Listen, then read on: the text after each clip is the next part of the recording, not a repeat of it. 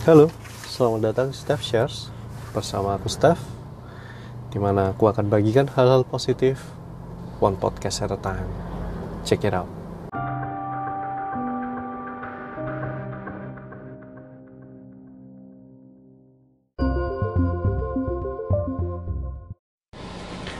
Hello guys, welcome back to Steph Shares. I hope you guys are doing great This is episode number 33 Dan hari ini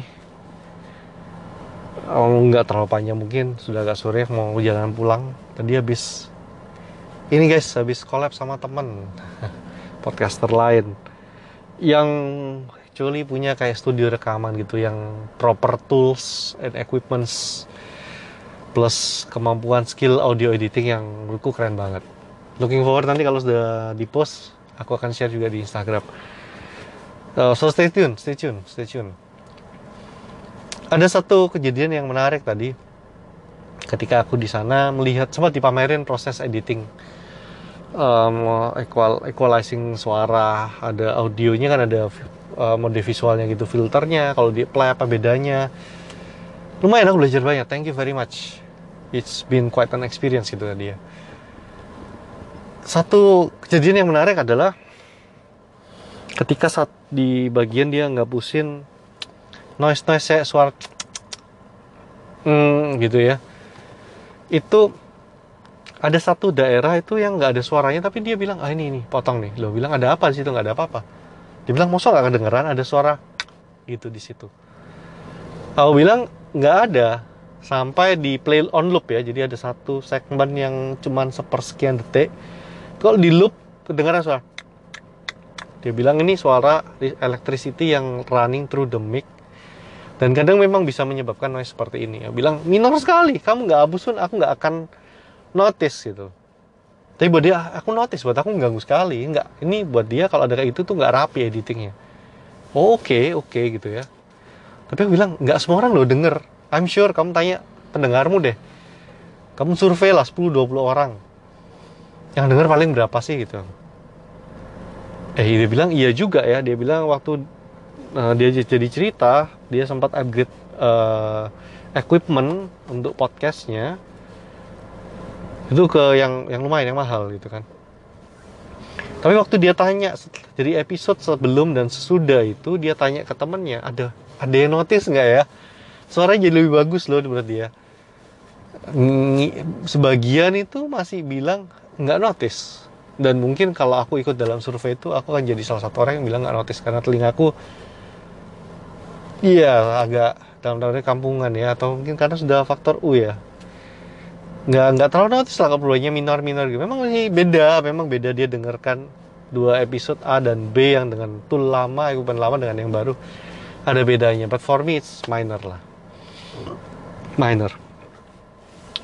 Dan situasi ini jadi membuat aku teringat bahwa sering kali dalam keseharian kita kan kayak gitu.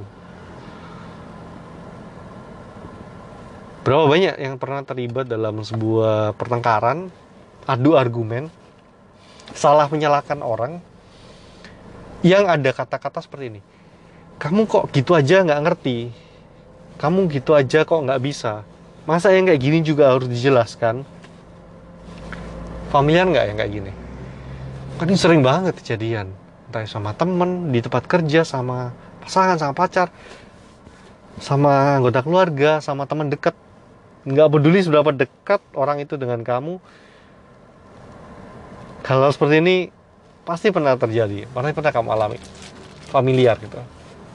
Aku cukup familiar di kerjaan juga. Kalau dulu awal-awal di hari-hari aku baru kerja di workshop dengan pak tukang yang biasa gitu. Aku berasumsi tukang ini kan sudah kerja bertahun-tahun nih. Mereka kan yang pintar aku kan yang bodoh gitu. Jadi harusnya mereka yang ngerti mereka yang tahu dong. Tapi sering banget aku nyalah-nyalahkan mereka atas hal-hal yang menurutku common sense yang atas hal-hal menurutku nulis tuh harusnya nggak perlu diomongin harusnya kamu ngerti dong. Segini aja nggak ngerti kan mereka tukangnya gitu. Tapi nyatanya itu sering kejadian kesalahan yang sama sering berulang. And then I realize bahwa banyak hal yang menurut kita biasa, menurut kita itu simple, tapi buat orang itu enggak kita kayak punya special ability atau kita punya super power tapi kita nganggap semua orang itu punya super power yang sama jadi kalau kita misalnya kita ini the flash kita bisa lari dengan kecepatan cahaya tiba-tiba kita berpikir bahwa semua orang ini bisa lari lebih cepat dari kereta api nih semua orang ini. Dan ketika ada orang nggak mampu masa sih balapan sama sepeda motor aja nggak bisa gitu? Jadi seperti itu kan analoginya kayak gitu. Dan I think I want to share ini ada beberapa tips yang it worked for me uh, konteksnya sih aku pakai di kerjaan ya bicara dengan uh, para tukang para pekerja itu mengurangi pertengkaran yang dengan nada-nada yang kayak gitu loh. Yang work for me sih yang pertama yang satu pasti pasti klise jawabannya komunikasi yang baik. Komunikasi yang baik menyampaikan apa yang kita maui dengan jelas, dengan contoh kalau perlu, make it easier for them to understand. Kalau dalam konteks kadang aku gambarkan ulang, atau kadang kalau susah digambarkan orang yang nggak ngerti, kita aku ajak ke lokasinya langsung, terus kita bicara langsung di lokasi, supaya persepsinya sama komunikasi tujuannya masih menyamakan persepsi, menyamakan asumsi. Supaya nggak ada asumsi yang salah di antara kita, kita harus on the same page. Dan ini tahap slot. Komunikasi yang baik, um, jelas, dan tidak ambigu, menghemat waktu banyak, menghemat tenaga dan pikiran banyak, menghindarkan kita dari banyak pertengkaran yang nggak perlu itu di tempat kerja di rumah juga dengan pak dengan istri dengan anak. Komunikasi yang baik membuat kita nggak perlu mengatakan hal, hal seperti itu. Masa gini aja kamu nggak ngerti? Masa gini aja kamu keliru? It save us from a lot of disappointment. That's what I'm trying to say. Karena hal, hal seperti ini kan kita karena kita kalau kita menganggap orang lain punya skill set yang sama seperti kita punya kemampuan yang sama seperti kita entah itu kita menilai diri kita bener nggak atau nggak ada ya. Kadang-kadang kita ini cupu tapi kita merasa hebat aja dan kita berharap orang lain sehebat kita. Jadi komunikasi yang baik itu bisa mengeliminasi banyak peluang salah paham. Yang kedua empati ya aku rasa. Kalau tadi komunikasi baik itu caranya ya caranya menjembataninya empati adalah lebih kayak intensi di belakang komunikasi itu. Bukan kita selalu selalu menganggap orang lain lebih bodoh dari kita tapi lebih kayak kita nggak bisa menyamaratakan semua orang. Empati berkomunikasi dengan empati membawa kita di posisi di mana kita ikut memikirkan kira-kira dengan informasi yang aku berikan ke dia yang komunikasikan tadi bisa nangkep ndak ya? Kalau aku sih nangkep kalau aku sih ngerti. Coba kamu ngerti kenapa? Sungguhan apa karena cukup karena informasi ini atau ada lain?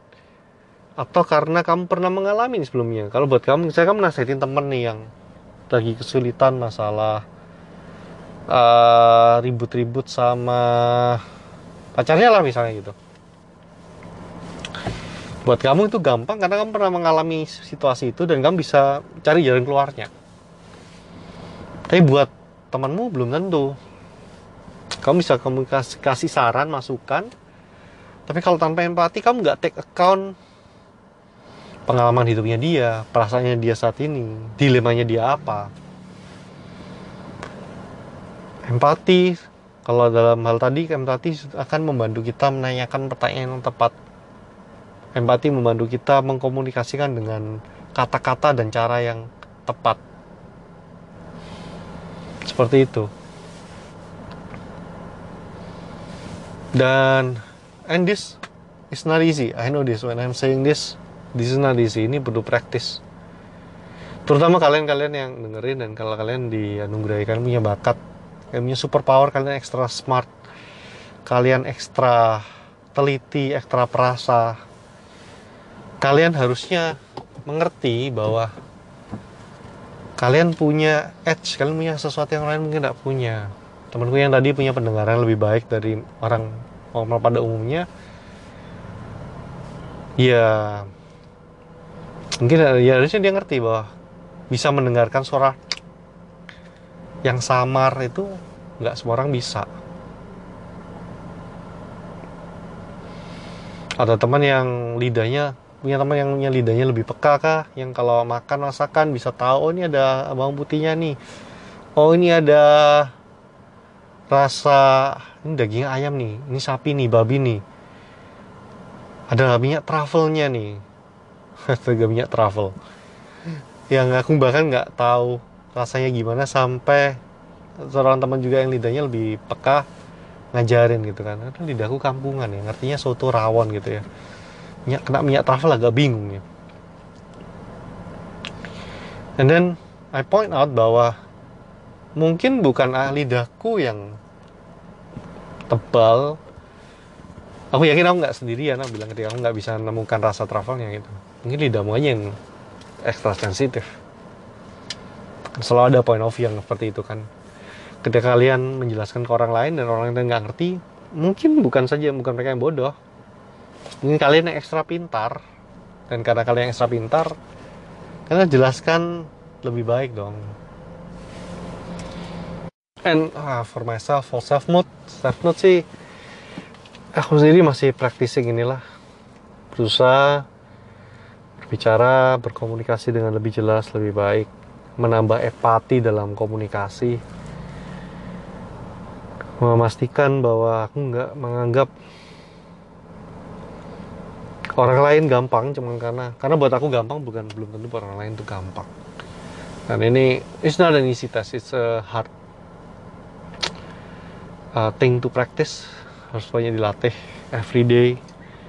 Yang tapi aku percaya sih kalau kita bisa praktis ini setiap hari lebih sering akan ada banyak percakapan diskusi yang lebih sehat yang lebih menghasilkan yang nggak berbuntut kekecewaan dan pertengkaran. Karena mungkin kalau kita mau jujur kita melihat ke pengalaman hidup kita sendiri aja kita kan banyak kali melihat bahwa ketika kita atau orang lain melakukan sebuah kesalahan itu bukan karena kita nggak punya skill set yang benar tapi lebih karena kita punya perspektif yang salah kita punya pengemahaman yang salah dengan apa yang saya kerjakan. And hopefully episode kali ini kalian bisa relate, kalian bisa kalau kalian punya tips yang lain please let me know dan help me share this out kalau kalian merasa ini punya value yang bagus untuk orang lain atau ada teman kalian yang lagi butuh dengarkan ini. Help me share so I can reach more people. And I'll see you on the next episode. It's me Steph. Peace and out